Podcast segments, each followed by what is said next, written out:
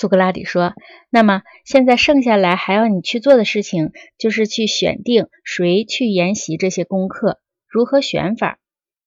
格劳孔说：“显然是的。”苏格拉底说：“那么你记不记得我们前面在选择统治者时选的那种人？”格劳孔说：“当然记得。”苏格拉底说：“那么就大多数方面而言，你得认为我们必须挑战那些具有同样天赋品质的人，必须挑选出最坚定、最勇敢，在可能范围内也最有风度的人。此外，我们还得要求他们不仅性格高贵严肃。”而且还要具有适合这类教育的天赋。格劳孔说：“你想指出哪些天赋呢？”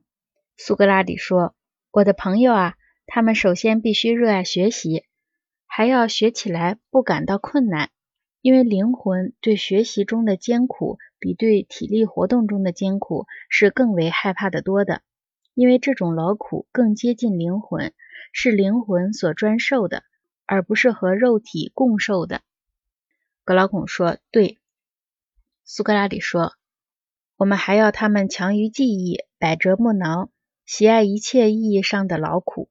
否则，你怎能想象他们有人肯忍受肉体上的一切劳苦，并完成如此巨大的学习和训练课程呢？”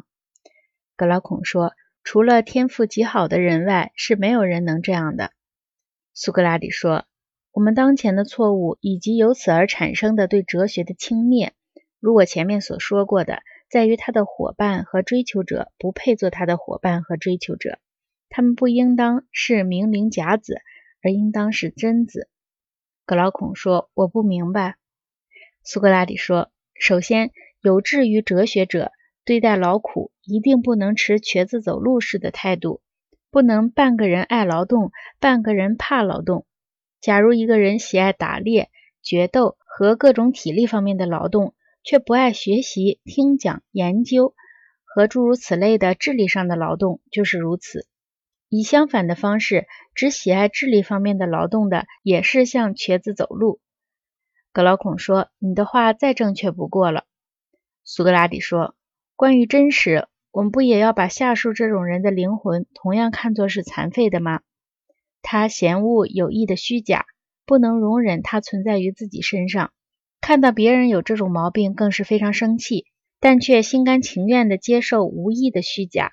当他们暴露出自己缺乏知识时，却并不着急，若无其事地对待自己的无知，像一只猪在泥水里打滚一样。格劳孔说：“完全应该把这种人的灵魂看作残废。”苏格拉底说：“关于节制、勇敢、宽宏大量以及所有各种美德，我们也必须一样警惕的。”注意假的和真的，因为如果个人或国家缺乏这种辨别真假所必须的知识，他就会无意中用错一个跛子或假好人做他的个人的朋友或国家的统治者。高老孔说：“是会这样的。”苏格拉底说：“我们必须留心避免一切这类的错误。如果我们挑出了身心强健的人，并且让他们受到我们长期的教导和训练。”正义本身就不会怪罪我们了，我们就是维护了我们的城邦和社会制度。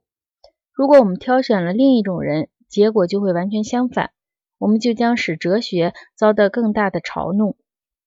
格劳孔说：“那的确将是一件可耻的事情。”苏格拉底说：“事情虽然的确如此，但是我认为这刻我正在使自己显得有点可笑。”格劳孔说：“为什么？”